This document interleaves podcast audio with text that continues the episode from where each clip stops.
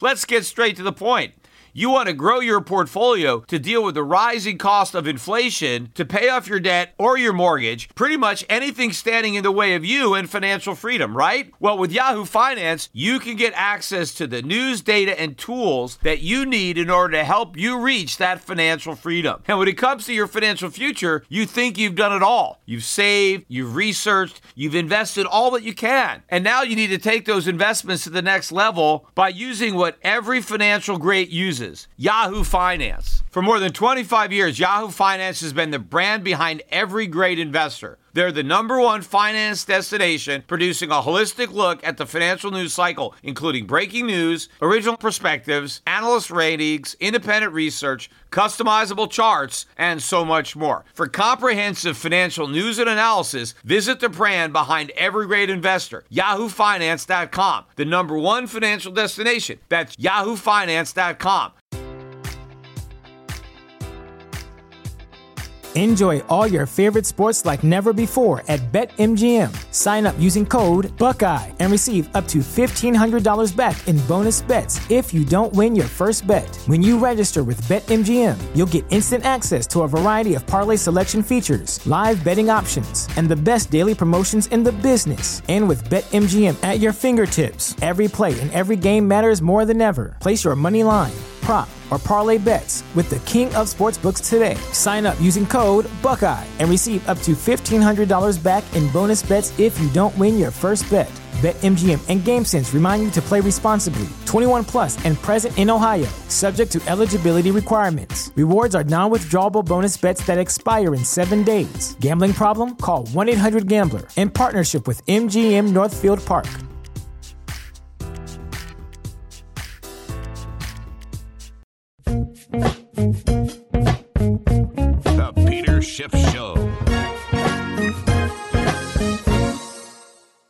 Today's podcast is sponsored by Tru Niagen. Tru Niagen helps fuel the cell's energy engines, maintains cellular metabolism, and even supports a healthy heart in combination with a healthy lifestyle. And now you can save 20% on your first purchase at truniagen.com slash Peter when you use the promo code Peter. These statements have not been evaluated by the Food and Drug Administration. This product is not intended to diagnose, treat, cure, or prevent any disease. The podcast is also sponsored by Shopify. Shopify is a platform designed for anyone to sell anywhere, giving entrepreneurs like me the resources once reserved for only the biggest of businesses. To get a free 14-day trial and full access to Shopify's entire suite of features, just go to shopify.com/gold.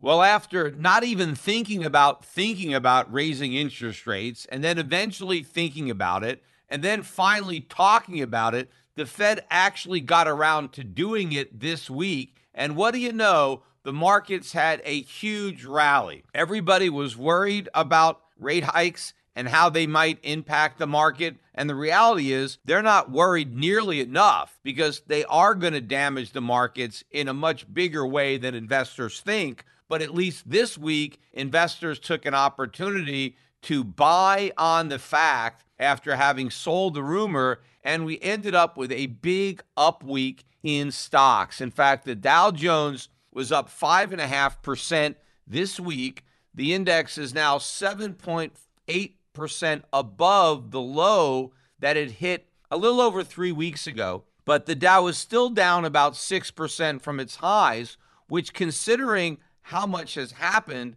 to me is a pretty good accomplishment as far as the Dow not being down. Now, that doesn't mean it's a good thing because I think the Dow should be down given what's going on, and I think it will go down. It's just going down more slowly, and we now have had this bounce in reaction to the event of the Fed finally hiking rates. But I don't think the markets are just headed for new highs. The S&P had an even stronger week, up 6.2%. It's now 8.5% above its low from about three weeks ago, but still down about 7.4% from its record high. Russell 2000 also up 5.4% on the week, but that index has now risen by a full 10% from its high out of bear market territory, but it's still down 15% from its record high, so still in correction territory. The biggest gain, though, was for the NASDAQ. That index soared 8.4% on the week, and it's now 10.5% above its high, which incidentally it's set earlier in the week. So unlike the S&P and the Dow that had made their lows a few weeks ago, the Nasdaq made its low this week, yet still managed to finish the week up 8.4%. Now it's still down 14% from its record high, but it's no longer in bear market territory when it was down about 22%. But again, this bear market is not over. I'm convinced the NASDAQ is headed for new lows. In fact, the strongest part of the NASDAQ were the most speculative stocks. Again, look at the Cathie Wood ARK Innovation ETF. That ETF surged by 18.3% on the week, but it's up 27% from its low, which it hit intra week. So just before the Fed hiked rates on Wednesday, the ARK ETF hit its low and it's up 27% in three days. Now, despite that huge rise, the ETF is still down by 59% from its record high. Now, when it was on the lows, it was only down about what, 65%. So it doesn't seem to make that big a difference how far you are from the highs once you've fallen that much, despite the fact that we had this near 30% rally. But this is how bear markets operate. You get these huge counter trend moves you get these short covering rallies, this, oh my God, the bottom is in, the FOMO and the fear of missing out. You get this. This is what happens. This is how bear markets fall a slope of hope is you get these rip roaring rallies that engender a bunch of false hope. People who didn't sell are now glad they didn't panic and sell and this rally has provided some type of relief and so now they're going to be complacent. And the next thing you're going to know, they're going to be at new lows. Same type of situation with Bitcoin. Look at the Grayscale Bitcoin Trust. Again, highly correlated with the ARK Innovation ETF. It was up 12.5% on the week. That trust is now up 19.5% from its February low, but it's still down 51% from its record high. And Bitcoin itself had a big week. In fact, as I'm recording this podcast here on Saturday morning, Bitcoin is trading just under 42,000 per Bitcoin. Other markets, though, also had eventful weeks, but nothing like what we saw in the stock market. And by the way, it wasn't just US stocks that had big weeks, stocks in Europe in particular, but also in Asia. So the stocks that I own also enjoyed big up weeks this week. The dollar index was down on the week. So, despite the Fed raising interest rates, which is something that is considered to be bullish for the dollar, the dollar went down. Now, again, the dollar had a big rally into the rate hike. So, it makes sense that it would decline on the rate hike. Again, buy the rumor, sell the fact. Treasury bond yields, however, did not reverse. They were going up before the Fed hiked and they continue to rise. Treasury bond yields are higher on the week and they are going to continue to head higher. Turning to gold though, gold closed Friday down about 20 bucks. So it had a weak close to the week. In fact, gold closed the week down $60 approximately from the previous week. But what is significant is that gold still closed $10 higher than it closed the day before the Fed hiked rates on Tuesday. Plus, gold closed better than $20 an ounce higher than its Wednesday low that it hit following the Fed's rate hike. So at this moment, gold is still on track to have made its low on the day the Fed finally raised interest rates and again, this would be very similar to what happened in December of 2015 when the Fed began that rate hiking cycle. It had been highly anticipated for many years. Everybody assumed gold would go down when the Fed started hiking. Well, gold went down before the Fed started hiking. And by the time it hiked that marked the low and gold went up. And I'm thinking that the same thing may happen this time. The Fed was talking about raising rates for quite some time. The markets knew that rates would eventually go up. Everybody assumed that rising rates would be bad for gold.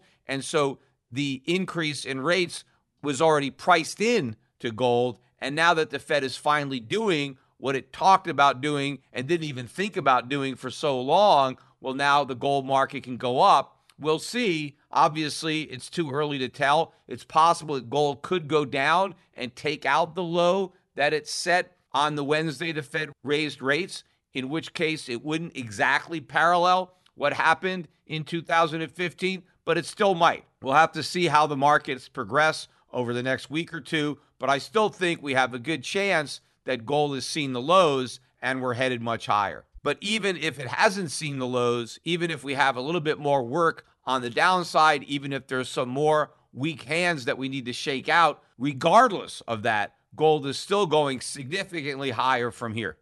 From head to toe, your body is made up of trillions of cells, which are all busy performing their specific functions to keep you healthy and resilient. But to keep up with all the work, a sufficient supply of an essential molecule called NAD plus must be maintained for cells to perform their optimal functions, which includes creating ATP for cellular energy, cellular repair, and supporting healthy mitochondria. Many common lifestyle factors that can decrease your cell's NAD plus supply include alcohol consumption, excess sun exposure, a poor diet, and even environmental factors such as pollution. Tru Niagen is a supplement that helps fuel the cell's energy and can safely and effectively elevate your NAD plus levels, giving each one of your hardworking cells exactly what it needs to perform at its best. Tru Niagen addresses the non-visible signs of aging, like cellular energy production, and helps support heart and muscle health. And right now you can save 20% on your first purchase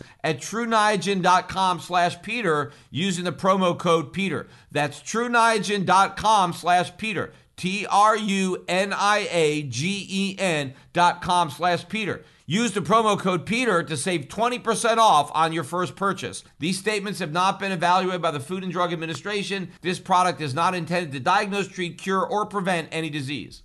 And while I'm talking about rate hikes, I want to clarify something because I've received some emails regarding this point, and so I think it needs some clarification. So, on one of my podcasts, I talked about the fact that it may be one and done, that the Fed may only raise rates one time and there may be no additional rate hikes that follow. On the other hand, I also talked about the fact that a lot of rate hikes are coming and that the market is not really coming to terms with just how many rate hikes are in the offing and how high interest rates might ultimately rise. And if they weren't cognizant of that and pricing those hikes into the market, the market would be a lot lower. So that seems like an inconsistent position to say it might be one and done, but then to talk about all the rate hikes that we're going to have. Here's what I mean it will be one and done if the first rate hike results in enough damage to the markets and to the economy that the Fed never gets around to the second hike. Because I believe that Powell is very worried about the impact that rate hikes might have on the economy and the markets. He may not be forthright about admitting that, but if you read between the lines, and he doesn't make it that difficult when he talks about raising rates with care and being data dependent and how it's not on autopilot, if we get a significant reaction between the first rate hike and the second rate hike, there may not be a second rate hike. Now, so far, the reaction has been positive. And if the market continues to rise between now and the next Fed meeting, and if there's no obvious negative effects in the overall economy, then of course the Fed is going to raise rates again. The Fed is going to raise rates as many times as it can without hurting the economy, without crashing the markets, which is why I'm saying that we may have many, many rate hikes in our future because as long as we don't see a crash in the markets and a crash in the economy, the Fed is going to keep raising interest rates, which means inevitably we will get a crash because at some point the rate hikes are too many. You get that straw that breaks the camel's back because there is no way that any of these rate hikes is going to slow down inflation. So inflation is going to be here for a long time and it's going to keep getting worse. That means the Fed is going to be in a position where it's forced to continue to raise interest rates until something breaks in the market and the economy. So either way, you're going to lose in the stock market because if it doesn't crash now, it's going to crash later because it has to happen because a big drop in the market and the economy is the only thing that's going to stop the rate hikes. And so until that happens, the Fed's going to keep hiking, but when it happens, the Fed's going to stop hiking, but inflation is not going to go away. Inflation is going to keep getting worse and then when it stops hiking, it could go from getting worse to getting much worse. We can kick in a whole new gear when it comes to more inflation because once we start to really see the negative consequences in the economy and in the markets, I expect not only that the Fed will stop hiking rates, but it will start reducing rates. And if the Fed ever actually starts to shrink its balance sheet, it will reverse course and expand the balance sheet with a whole new QE program.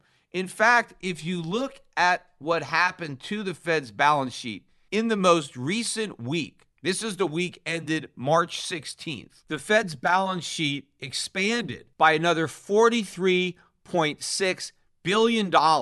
So it's now at a new all time record high of $8.954 trillion. So the Fed hiked rates on Wednesday. But during the very week that ended on that same Wednesday, the Fed printed another $43.6 billion and bought more U.S. Treasuries. So, in other words, the Fed is supposedly committed to fighting inflation and it's hiking rates by 25 basis points in its efforts to fight inflation. Yet during the same week that it's hiking rates, it's creating more inflation. It's printing more money. It's monetizing more government debt. Did it really have to do another 43.6 billion in QE on the very week that it's hiking rates? Couldn't they have just stopped? Couldn't they have done no quantitative easing? That last week. Now, maybe that's the last hurrah. Maybe that's the last week we're going to see an increase in the Fed's balance sheet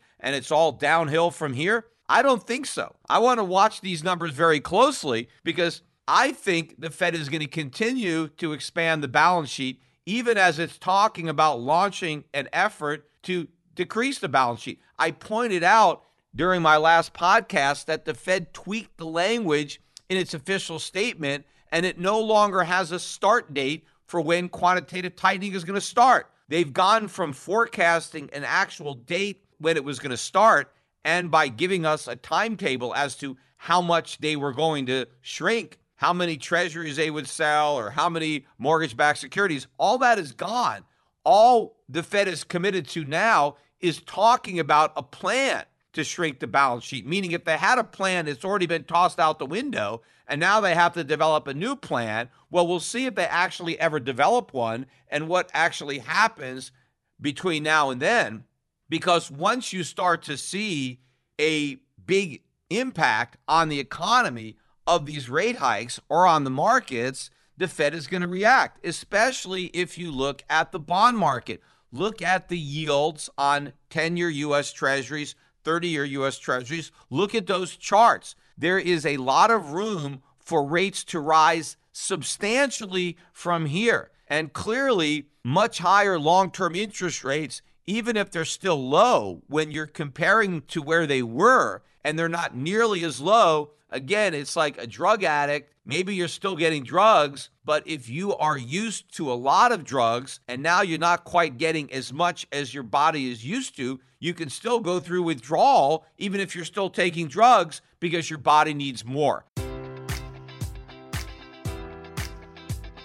Enjoy all your favorite sports like never before at BetMGM. Sign up using code Buckeye and receive up to $1,500 back in bonus bets if you don't win your first bet. When you register with BetMGM, you'll get instant access to a variety of parlay selection features, live betting options, and the best daily promotions in the business. And with BetMGM at your fingertips, every play and every game matters more than ever. Place your money line prop, or parlay bets with the king of sportsbooks today. Sign up using code Buckeye and receive up to $1,500 back in bonus bets if you don't win your first bet.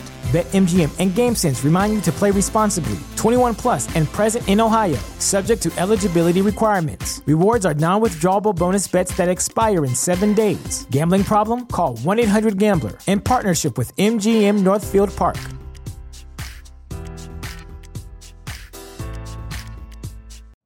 You know how to book flights and hotels. All you're missing is a tool to plan the travel experiences you'll have once you arrive. That's why you need Viator. Book guided tours, activities, excursions, and more in one place to make your trip truly unforgettable. Viator has over 300,000 travel experiences to choose from. Everything from simple tours to extreme adventures and all the niche, interesting stuff in between. So you can plan something that everyone you're traveling with will enjoy. Real traveler reviews give the inside scoop from people who've already been on the experiences you're considering. So you can plan with confidence. Free cancellation helps you plan for the unexpected. And 24 7 customer support means you can travel worry free. Download the Viator app now and use code Viator10 for 10% off your first booking in the app. Find travel experiences for you. Do more with Viator. Traffic jams, tailgating, pileups. Ugh, the joys of driving. How could it get worse? The federal government wants to have a say in what you drive. That's right. The Biden administration's EPA is pushing mandates that would ban two out of every three vehicles on the road today. Don't let Washington become your backseat driver. Protect the freedom of driving your way. Visit EnergyCitizens.org. Paid for by the American Petroleum Institute.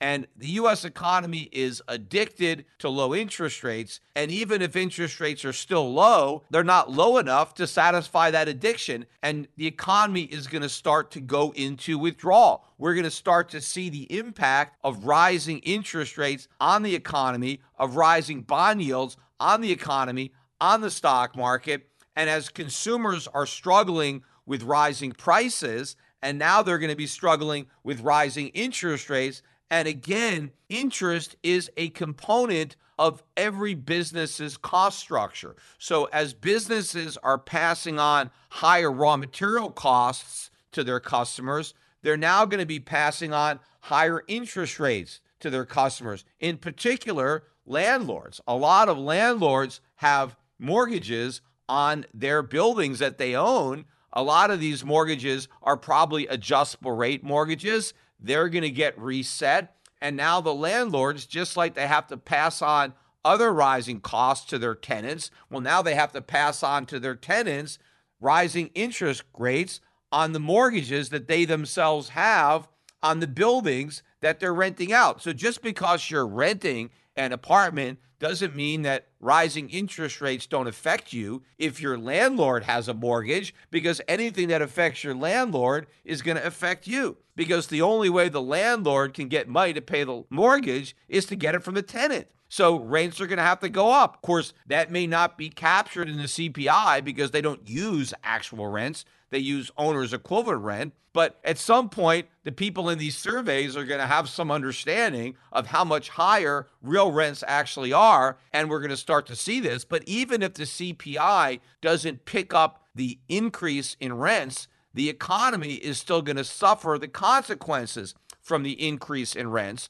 because as consumers are having to spend more money on rent or more money on their own adjustable rate mortgages or other debt that they have that is now going to be impacted by rising interest rates as they have to spend more money on food, as they have to spend more money on energy. That means they have less money to spend on everything else. And when you have an economy that's built on discretionary spending, that's built on consumers just borrowing money and spending it, and now the cost of borrowing money has gone up and the discretionary spending capacity has gone down because the necessities are now so much more expensive than they used to be, that can't happen in a vacuum. There is going to be a big consequence. And normally, the Federal Reserve would not be raising interest rates in an environment like this, where you have all this weakening economic data, where you have consumer confidence levels plunging, where you have all this geopolitical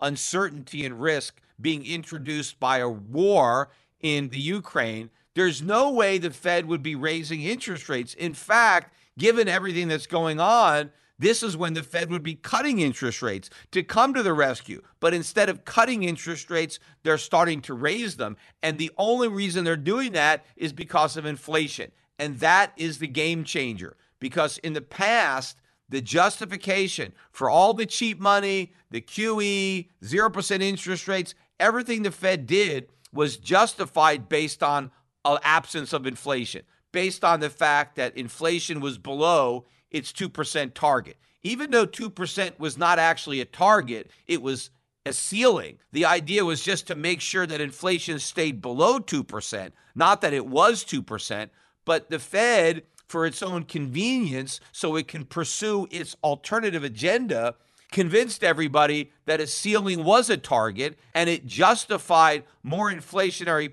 policies because it hadn't hit the target. Well, now we've blown through the target. We're triple, quadruple the target. So the Fed no longer has a false pretense by which to justify its inflationary policies. And so it is reluctantly trying to remove the accommodation. It is raising interest rates at a point in time where normally would be cutting them. Of course, you can't cut them when you're still at zero. And it's ending quantitative easing at a time where it would normally, and normally meaning, you know, since the 2008 financial crisis, when we now have a new normal, but ever since that time period, whenever the markets or the economy was at a point that we're at now, the Fed would be going back for a new round of QE to try to stimulate it. So the Fed is now sedating an economy and a market that it would normally be stimulating, yet nobody thinks that this is a big deal. Nobody sees the significance of how this game has changed. And that's because they never understood the game in the first place. Well, they're in for a rude awakening. Ka-ching! You gotta love that sound. It's the sound of another sale being made on Shopify, the all-in-one commerce platform to start, run, and grow your business. So supercharge your knowledge, your sales, and your success. For a free 14-day trial, go to shopify.com slash gold, all lowercase. Shopify is designed to enable anyone to sell anywhere, giving you the resources once reserved for just big business. And it's customized for you with a great looking online store that brings your ideas to life and gives you the tools to manage and drive your sales. And I love how easy Shopify makes it for just about anyone to succeed running a small business. Shopify powers millions of entrepreneurs from their first sale to full scale. And every 28 seconds, another small business owner makes their first sale on Shopify. Get started by building and customizing your online store with no coding or design experience. Access powerful tools to help find customers, drive sales, and manage your day to day. Gain knowledge and confidence with the resources that you need to succeed. Plus, with 24 7 support, you're never alone. It's more than just a store, Shopify grows with you. These are the possibilities, and they're powered by Shopify. So go to shopify.com slash gold, all lowercase, to get a free 14 day trial and get full access to Shopify's entire suite of features. Start selling at Shopify today. Go to shopify.com slash gold. I want to wrap up today's podcast by finally getting to the elephant in the room, and that is the world's reaction to my Zelensky t shirt tweet from Wednesday.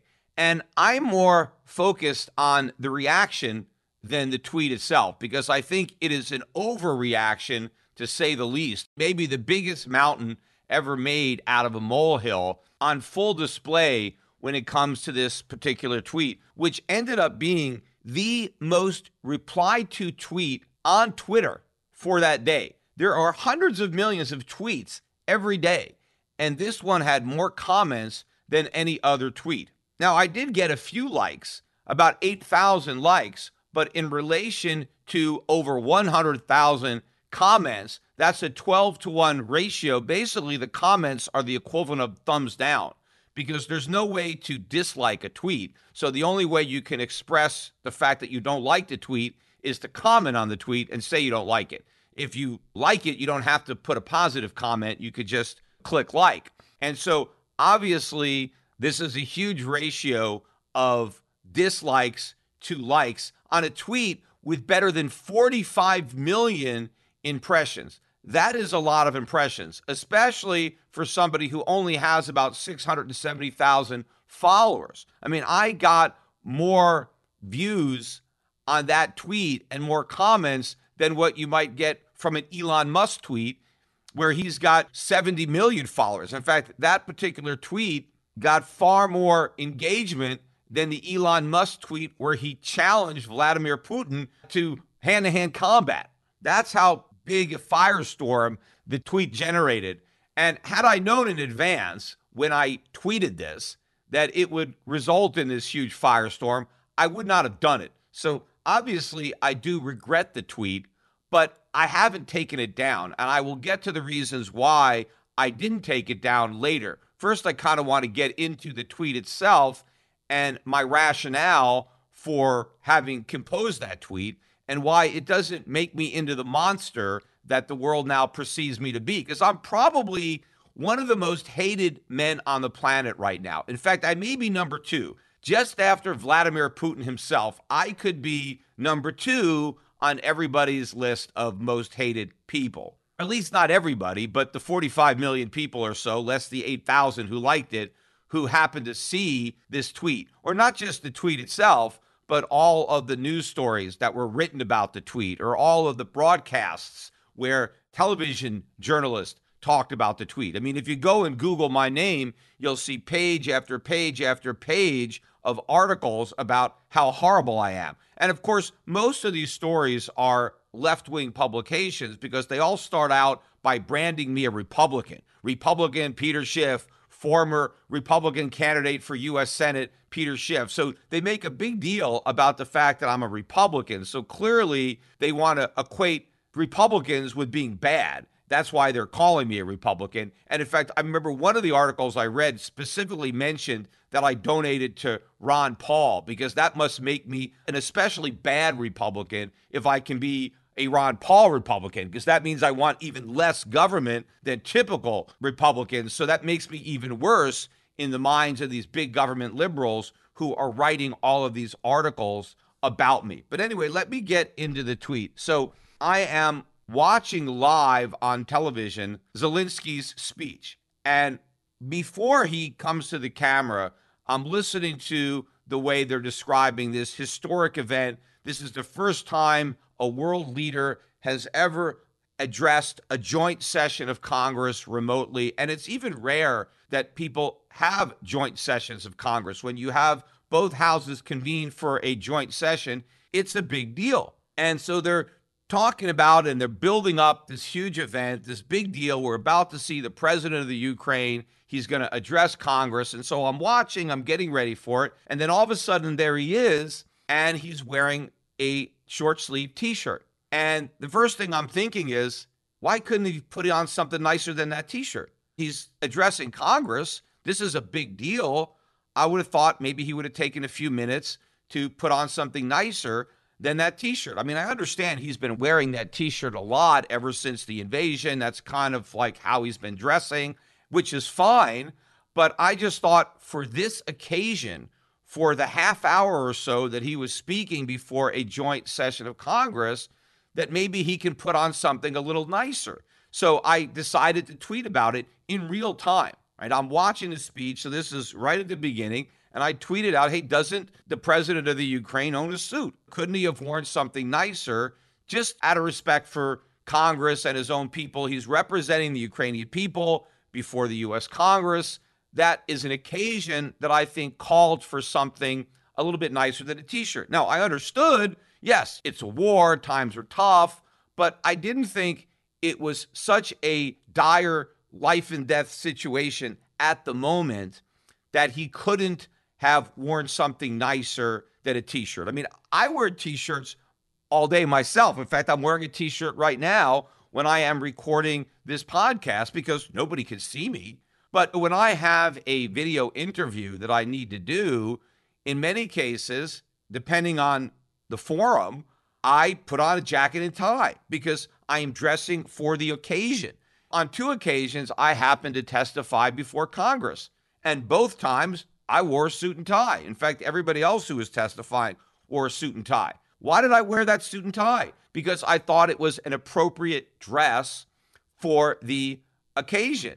And by wearing that suit and tie, I want to show some respect for Congress, not the individual congressmen and women. I have no respect for them. And in fact, if you watch any of the YouTube videos of my two congressional testimonies, it's clear by the way I talk to these guys that I don't respect them. But I respect the institution, I respect the country. And it was out of that respect that I wore a suit and tie. So my initial thinking was he should have dressed a little better. And so I tweeted it out. And, you know, there are a lot of people too that were criticizing me for the fact that I didn't talk about what he had to say. I just focused on what he was wearing. And that's because I tweeted it out before I had really heard anything that he had to say. But the interesting thing is, I didn't criticize a word of his speech. I didn't say anything bad about Zelensky, about what he said, about what he was doing. I just questioned his choice to wear that t shirt.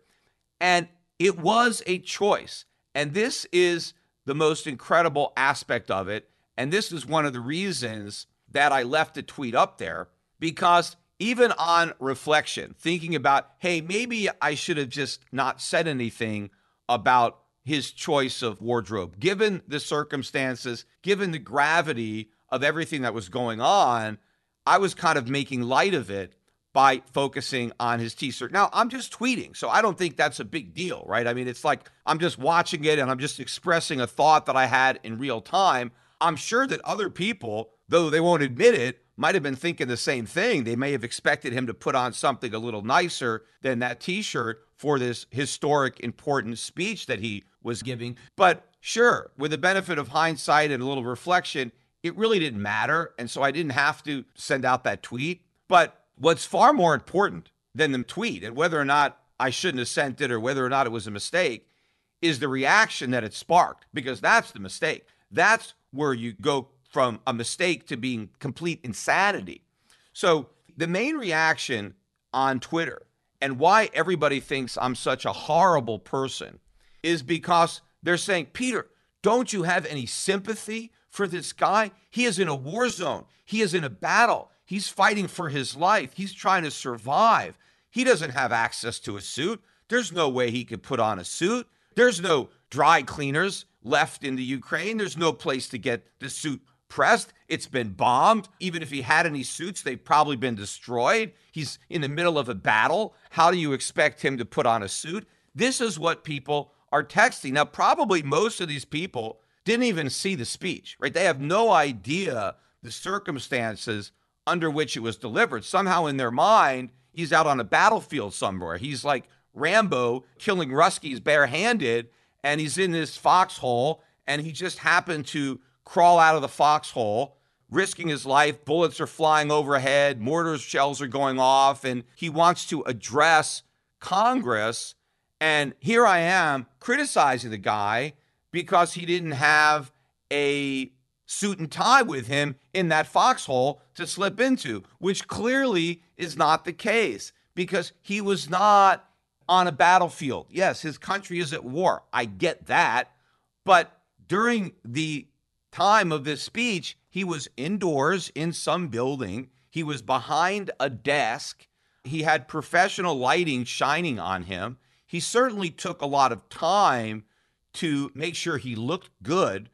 I believe he had makeup on. I mean, not makeup like a woman is going to wear, you know, eyeshadow and lipstick, but powder, right? Every time I've gone on Fox or CNN or one of these stations, you sit down and they put all this powder on your face so that you look good on camera. Your complexion looks good. You're not reflecting the light. And based on his complexion and the way he looked, I would say that he had that powder on at a minimum applied to him before he went on camera. In addition, his hair is very meticulously combed. He doesn't have a single strand out of place. I mean, probably has some hairspray on just to make sure there's no flyaways for the camera. He is definitely clean shaven, so he had time to shave. In fact, his beard looks like it had just been trimmed. In fact, his beard always looks like he's trimming it every single day. He is keeping himself well groomed. So if he had time to do all this stuff, he certainly could have slipped on a long sleeve shirt, you know, with a collar. When you need mealtime inspiration, it's worth shopping Kroger, where you'll find over 30,000 mouthwatering choices that excite your inner foodie. And no matter what tasty choice you make, you'll enjoy our everyday low prices, plus extra ways to save, like digital coupons worth over $600 each week. You can also save up to $1 off per gallon at the pump with fuel points. More savings and more inspiring flavors make shopping Kroger worth it every time. Kroger, fresh for everyone. Fuel restrictions apply. In fact, one of the tweets that I got in response to my tweet, I basically said that. I said, you know, he didn't have to wear a suit. I mean, a suit is just something that I threw out there. But what initially kind of stood out to me as being inappropriate, it wasn't that he wasn't wearing a suit. It's just that he was only wearing a t shirt. And I said, you know, maybe he could have put on a long sleeve collared shirt and that would have been okay. And in fact, that is exactly what he did the following day. On Thursday, he gave a similar speech in front of the German parliament. And that's exactly what he did over his t shirt. And you can see the t shirt because he didn't button the top button of his button down shirt, but he did wear a long sleeve shirt buttoned down with a collar. And he looked a lot better. In fact, had he worn that shirt the day prior in front of the US Congress, I'm sure I never would have tweeted. Because again, it was the t shirt more than anything that stood out than the fact that he wasn't wearing a suit. But in my tweet, the initial one, I mentioned the suit. But you know, when I talked about the fact that he had time to shave and trim his beard and do his hair, you know, and if he had all that time, he could have slipped on something less informal than a t shirt one of the responses I got, which actually kind of made me laugh, the guy said to me, Peter, how do you expect him to lug around a suit on a battlefield? Think about it.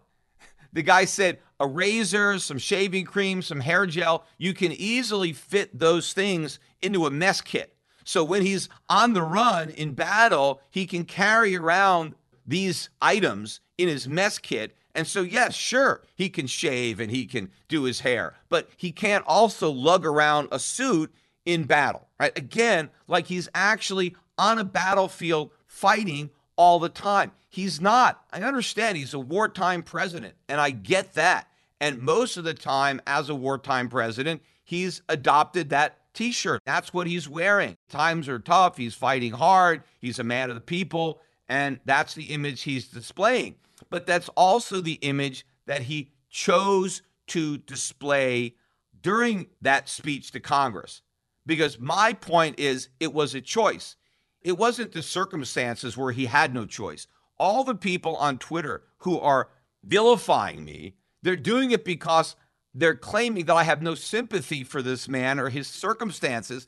And I don't understand that even if he wanted to wear a suit, it was impossible given the circumstances of war, when of course it was totally possible. He could have worn anything he wanted. He had all these resources at his disposal. The idea that he couldn't wear a suit because he couldn't have one pressed, I've never had one of my suits pressed. My suits are hanging in my closet. I wear them and wear them and wear them. I don't get them pressed. It's not like he needed to press the suit, even if he had the suit. And in fact, if he had worn a suit and for some reason I was able to tell that there was a wrinkle in that suit and that he hadn't had it pressed, obviously I could have overlooked that. I mean, gee, the guy took the time to put on a suit. I'm not going to argue that, oh, it's a little wrinkled. Okay, I understand. You know, he's in the middle of a war. He didn't have time to get it pressed. But to say that it's impossible to get it pressed because all the dry cleaners have been bombed, I mean, yes, I understand that the Ukraine is being bombed. I'm very sympathetic about that and about the loss of life. But it's not Dresden in World War II. The place hasn't been leveled. The vast majority of Ukrainian buildings are still intact, including the laundries and the dry cleaners. But he probably wouldn't have needed those. It would have been very simple to wear something nicer than a t shirt, again, which is exactly what he did the very next day. But even when I replied to that tweet by saying he could have worn a long sleeve collared shirt, I got hammered on that reply, even though that's exactly what he did the next day. Now, I'm not claiming that he dressed nicer because of my tweet, although I do think that Zelensky should thank me for that tweet. And the reason is because I think I really helped his cause. I mean, 45 million people saw the tweet, and a lot more people read the news stories about the tweet, watched it on television, and as a result of everybody attacking me, they were defending Zelensky. I mean, Zelensky is a lot more sympathetic now. He certainly looks a lot more heroic now, the way he's been portrayed, right or wrong. I have helped his image. And obviously, the t shirt worked. I mean, in that respect, I'm willing to admit that potentially I was wrong in my criticism of his wardrobe because obviously it worked out because his decision was I want to portray this image of a guy who's really fighting hard because he was asking for help, he was asking for money, and he thought that it would be better if I asked for it wearing a t shirt. But he didn't want to ask for it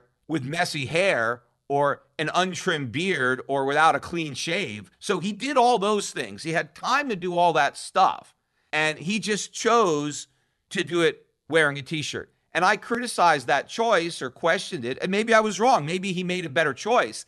And I think that my pointing this out actually helped that because now he got such a huge reaction in support of his choice of a t shirt that he probably is very happy that he didn't wear something nicer because had he worn even that long sleeve collared shirt, I never would have tweeted about it. And so he wouldn't have got all this additional favorable press.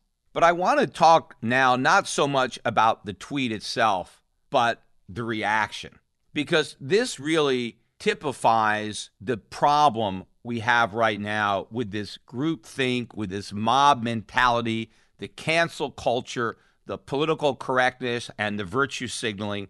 If you look at the tweet on its own, it's not a horrible tweet. It doesn't mean that I'm a horrible person for having had that thought. But once the mob decided how awful and terrible it was, it became a litmus test of your own character, of whether you, in fact, were a good person or a horrible person like me. And so, in order to prove how good you were, you had to join that bandwagon and express your hatred for me. And so, everybody on Twitter who wanted to virtue signal how good they were. They had to feign how outraged they were by what I said. And the more outraged they were, why, the better a person they were. And the more hateful things they could say about me, well, that meant that they were that much better themselves. I mean, forget about the whole idea of, hey, turn the other cheek or, hey, cut the guy a break. I mean, he just said something off the cuff and maybe he hadn't really thought it out. I mean, a lot of times you say something and then later on maybe you regret what you said, but you just say something. I have a tendency to speak my mind. That's just how I am. I tell people the truth and, you know, I don't pull my punches. And so sometimes you get in trouble if you tell people exactly what you're thinking at the time you're thinking it. But no, there's no slack at all. There's no second chances. It's like, oh my God, this guy is a horrible, terrible person. Let's forget about everything else he may have said or done. Look what he said. But in the context of all of the horrible things that I potentially could have tweeted about Zelensky. And then, not that I'm saying I was thinking them, but there are a lot of insults that you can make, and there are a lot of them that go around on Twitter. This is probably the least offensive thing you could say. Hey, I don't think you should have worn a t shirt. Yet you would think that it was the most offensive thing anybody has ever said based on the response that I got. You know, to me, it's kind of like the emperor in the new clothes, where everybody is afraid to admit that the emperor's naked because, you know, if you don't see the clothes, well, then you're not intelligent enough to see them. Well, the same thing on this tweet. Every liberal, and I think it's mostly liberals, although not 100%, but everybody who's seeing this tweet, if they don't get outraged by it, well, then they're not caring enough. They're not good enough. And so they have to express their outrage. But if you look at what they're saying or read what they're saying, you won't believe some of the responses that I'm getting by supposedly good, caring people that want to kick the crap out of me.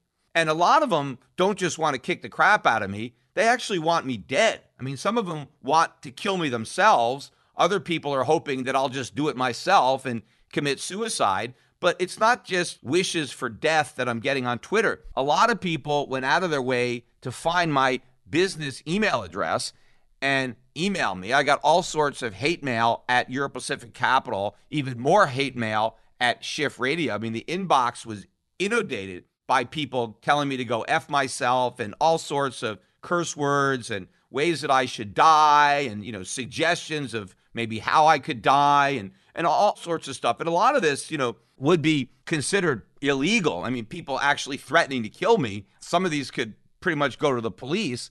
But I think a lot of people didn't just want to email me, they wanted it out in public because they wanted to virtue signal to everybody else how good they were by expressing their outrage to me and how they personally would want to kill me. But again, if you really are a good person, you would have some tolerance for a difference of opinion. And if you think somebody said something inappropriate, well, you would tell them that in an appropriate manner yourself.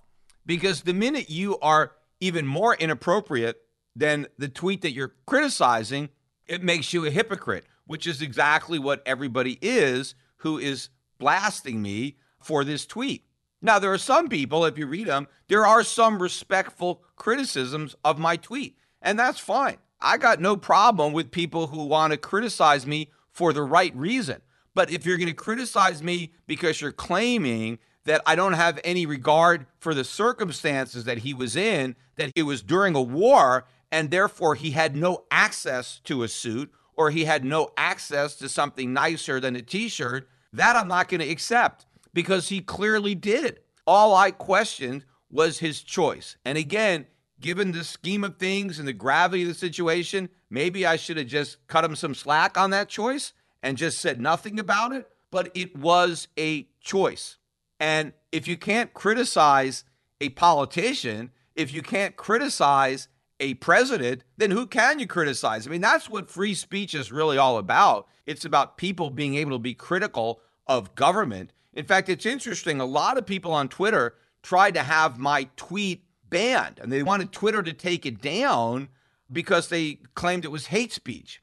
And the only reason I know for sure is because somebody in Germany tried to have the tweet removed as hate speech. And Twitter notified me, I guess per German law, that this was going on and that they had reviewed the tweet and decided that it didn't violate their rules. And so they weren't going to take it down. Now, I'm assuming that a lot more people in the US requested that Twitter remove the tweet, but there's no law requiring Twitter to let me know. And so I didn't know about those.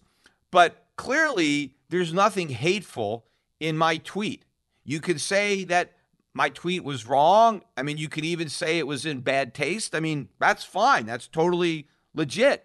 But if you want to talk about hate speech, it's the responses. Everybody, almost everybody who responded expressed extreme hate for me, yet I didn't ask that any of those hateful replies be eliminated from Twitter because I don't care. If people want to hate me, they have the right to hate me. If they want to express their hatred on Twitter, that's fine. Now, the death threats, encouraging people to kill me, no, because if something does happen to me as a result of that tweet, that's wrong. I don't mind people being critical of what I have to say. It's a free country, at least it used to be, and there's some remnants of freedom left. So people can go out and criticize me, but they can't harm me because I say something they don't like, which this really is the bottom line on this whole thing. This mob mentality of me tooing, of everybody having to pile on this bandwagon, And as a litmus test for how good they are, that's how much they have to hate me when you look at this hatred. I've always talked about how liberals preach tolerance. They want everybody to be tolerant, yet they are the most intolerant people out there. Well, people want me to tolerate Zelensky's wearing a t shirt. Okay, fine. I'm willing to tolerate that. But how come the people who want me to tolerate a choice that Zelensky made, they can't tolerate me? They can't tolerate the fact that I tweeted that in that moment I was surprised that he wore a t shirt. And even after I tried to justify my tweet to the mob, that just made them angrier. That just got them to criticize me even more. And one of the reasons that I didn't take the tweet down is they probably would have jumped all over that as if I had somehow now admitted that their response was correct. Their response was not correct. I can admit that maybe my tweet was wrong too, but their responses were even more wrong. And had I removed my tweet, I would have been acknowledging and legitimizing the way they responded to it, the way the mob responded to my tweet. And I didn't want to do that. So I had to leave the tweet up for that reason alone, not to give in to the pressure of the mob to try to get me to change my thinking due to the pressure that they were trying to put on me. And of course, a lot of people are trying to pressure me in other ways. They want to go to my employers, they want to go to my advertisers, they want to get me fired, they want to get me deplatformed. Like all sorts of people want to go out of their way to silence me, but I don't want to do that to anybody. People tweet stuff all the time that I think is outrageous, that I disagree with, but I don't interfere with their right to tweet whatever they want. I don't want to go out and get them fired from their jobs or deplatformed just because they said something that I disagree with.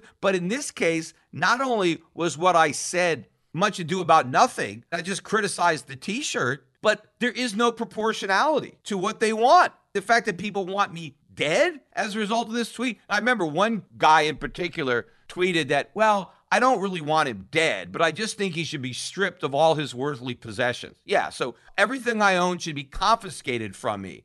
And so you're a good person. You're criticizing me for this tweet, yet you want the government to confiscate everything I own. That makes you good. That makes you better than me just because maybe I inappropriately thought that he should have worn something nicer than a t-shirt and expressed it but now you're saying that everything i own should be confiscated because i made that remark who's the bad person somebody who wants to dispense with the rule of law and just take everything i have or me who just was surprised that he didn't put on something nicer because if it were me and i get the image he's trying to portray if i were in zelensky's shoes giving that speech I would have at least put on that long sleeved collared shirt that he put on when he addressed the German parliament the following day, or probably me, I would have grabbed the jacket and tie. If I didn't have one, I would have borrowed one. I would have tried to look a little better just during that moment. And I would have expected the members of Congress to know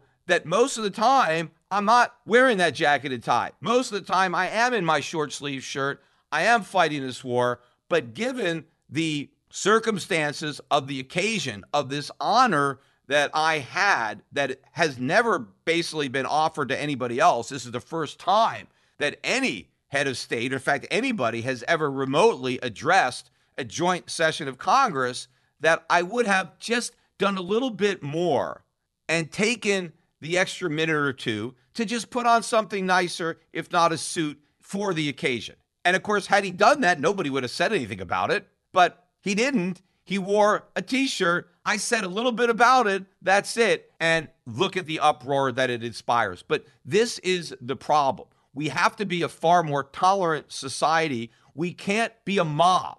This is the type of thing that you had, let's say, in Salem with burning of witches. You have this kind of mentality, and it never leads to a positive end. So the people who were taking me to task on Twitter need to rethink this and need to think what kind of society do you want to live in? Because if you condone what's happened to me, well, then one day it may happen in a far worse way than a bunch of negative replies on Twitter, hate emails and hate voicemails.